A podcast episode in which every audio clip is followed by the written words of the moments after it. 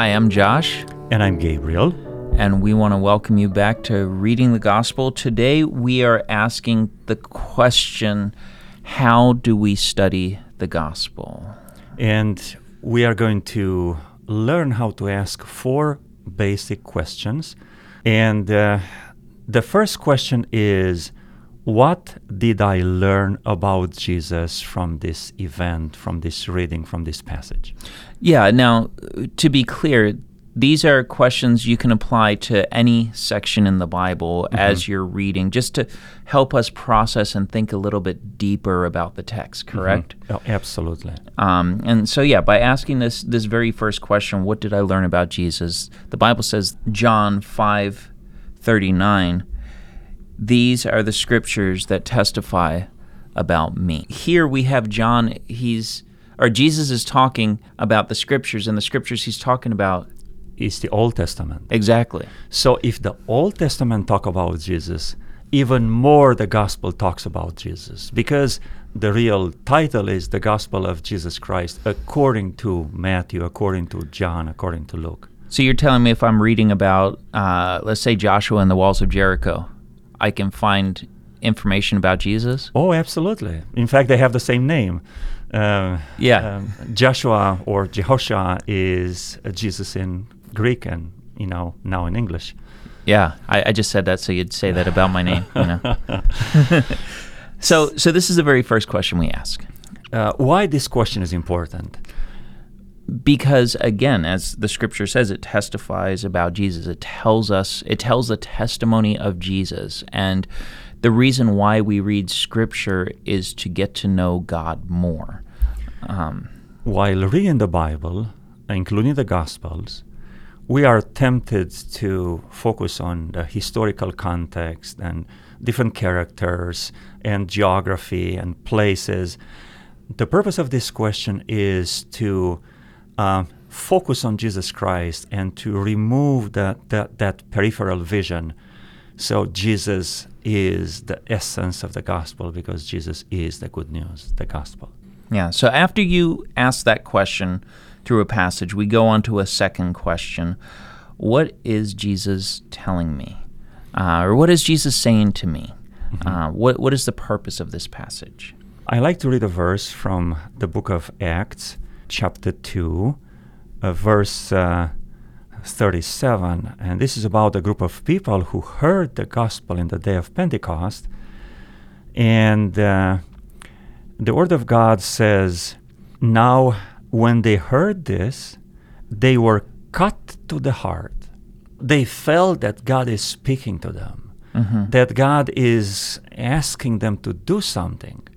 That information is not just to be stored in the mind, but it is to penetrate all aspects of life. The gospel preached to them that they cut to the heart. So the question is, when you read a passage from the gospel, right, about Jesus Christ, what does that event or story or passage tell you? Yeah. Is it touching your heart? Is it embracing your life? Is it asking you to do something? Yeah, and this is where these questions help us, because sometimes it does take critical thinking. Sometimes you read a passage in the Word of God and it's speaking to you in that moment, and you're like, wow, I know what God is saying to me today. But sometimes you read a passage and without critically thinking about it, without taking time, it just goes in one ear and out the other. And so asking these questions, you can start thinking, okay, what is that I'm supposed to get out of this text? So the first question is, what do I learn about Jesus? And the second question is, how do I connect with that knowledge? How is that impacting my life, touching my heart? Which leads to the obvious third question, what am I going to do about it?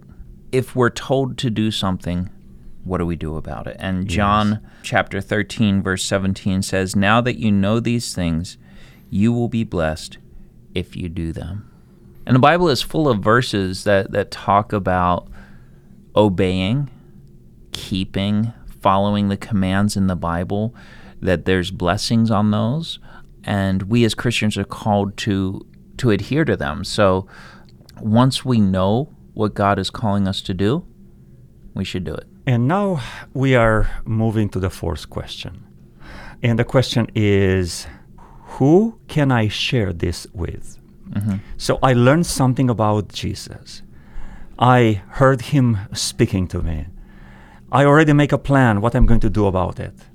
And now after I apply it to my life, it's about time to share with other people. And the question number four is, who can I share this with? There is a verse in the Gospel according to Mark chapter 5, verse 19.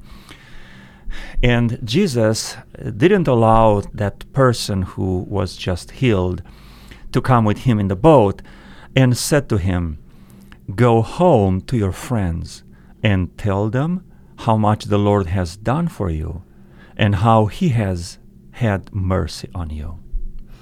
I like that your version says friends, because my version says family. Mm-hmm. So, and I think this is important. So often we think about sharing the good news, we think about sharing that with people who have never heard before, or strangers, or, you know, we think about people on the street holding up signs or preaching on the street corner. But we can be a witness as just as much to our own family, to our friends, when we share testimonies and good news with others around us. So let us review the four questions, and after that, read a Bible passage from the Gospel and apply those four questions. Yeah. Question number one, what did I learn about Jesus? Question number two, what is Jesus telling me? Question number three, what am I going to do about it? And question number four, who can I share this with? I don't know how you feel, but for me, I like to read those questions both before reading a gospel passage as well as after that. Mm-hmm. If I read them before, it gives me like a guided reading, helps me focus to what is important. Yeah. If I read these questions after that, helps me summarize, recapitulate, and get something and take it into my life. And the way I like to do this is I like to, you know, of course, always pray. Mm-hmm. But then I'll read the scripture, then I'll think about the verse, and I'll reread the scripture. Because think about these questions, and then I'll reread the scripture. Because the first time through, just listening and for that connection with God. And then the second time, I'm focused on the information, trying to find what God is saying through this. But again, that's just me personally. Some gospel passages might be so important that we may have to read them like four times, and each time ask one of those four questions. Well, and you brought up a good point, because sometimes the passages are so thick with information, you could be analyzing it for days, years, or a lifetime even, that we're going through. And so when you follow this method, when you're reading the gospel and you ask these questions, it's focusing on the now.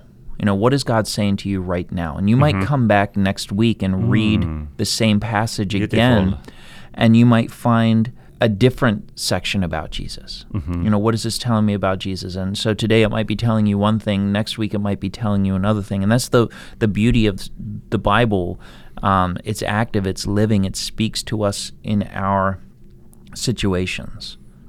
So we want to go through this example. Okay, so this is from the Gospel of John, and this is chapter 1, verses 35 through 39. Is that correct? Yes.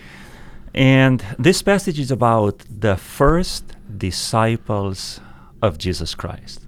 The next day, again, John was standing with two of his disciples, and he looked at Jesus as he walked by and said, "Behold, the Lamb of God."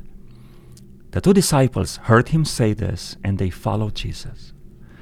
Jesus turned and saw them following and said to them, "What are you seeking?"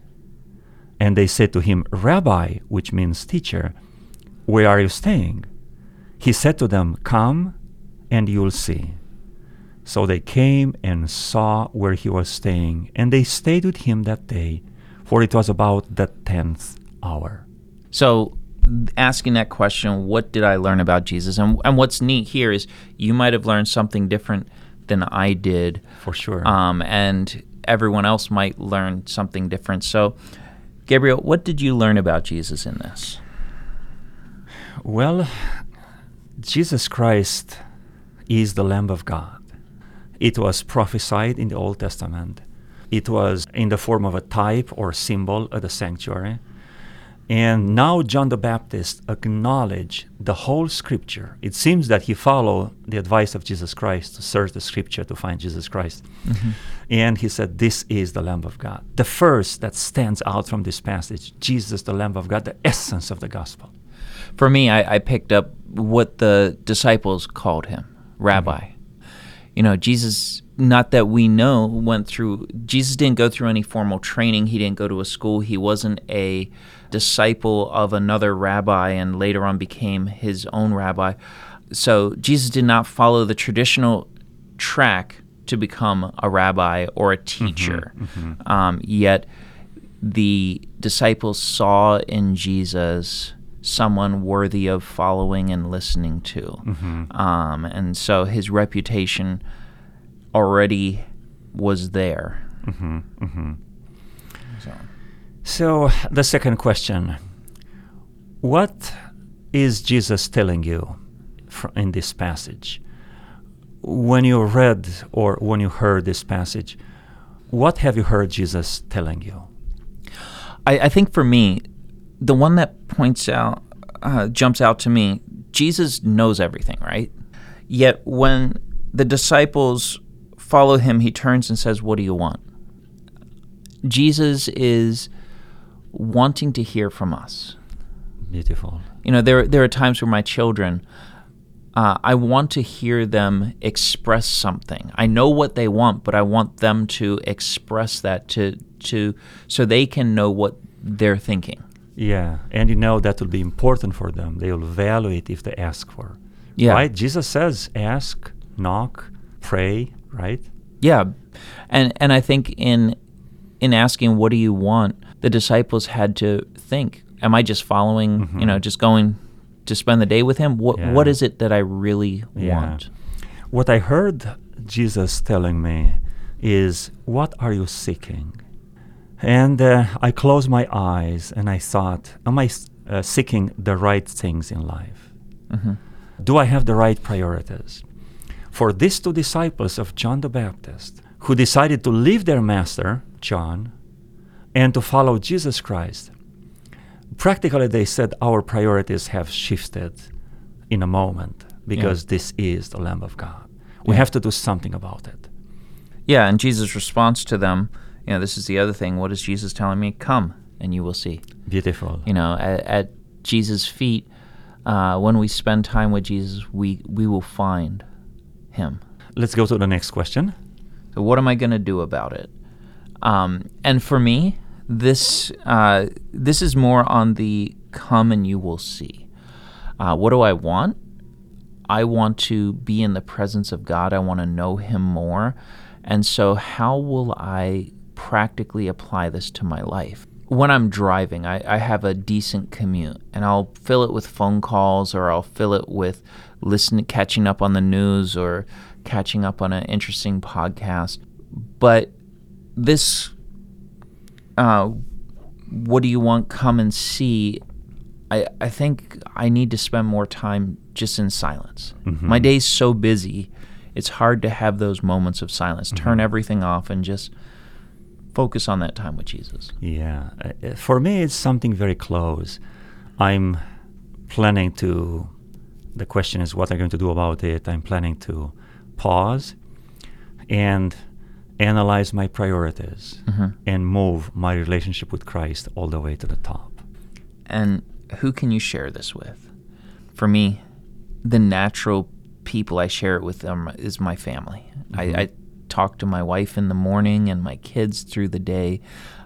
So just that's the easy answer. But it does crop up. What I study in the morning tends to come out when I talk to other people. Yes, and we are so excited about this passage that we decided to share it with all our listeners, right? Yeah. And anyway, this is the method that we want you to think about as we're reading the gospel together. When we go, we'll ask the questions, what did I learn about Jesus? What is Jesus telling me? What am I going to do about it? And who can I share this with? Let us have a word of prayer. Father God, we are thankful that your word is a book that testifies about Jesus. Amen. We're thankful that it is active and living and sharper than a two-edged sword, that it gets into our lives and it affects and changes us, Father. And I pray that as we come to the Bible, it won't just be to gather knowledge, but it will be to be changed. So please, may your Spirit always dwell with us and guide us. In Jesus' name we pray. Amen. Amen.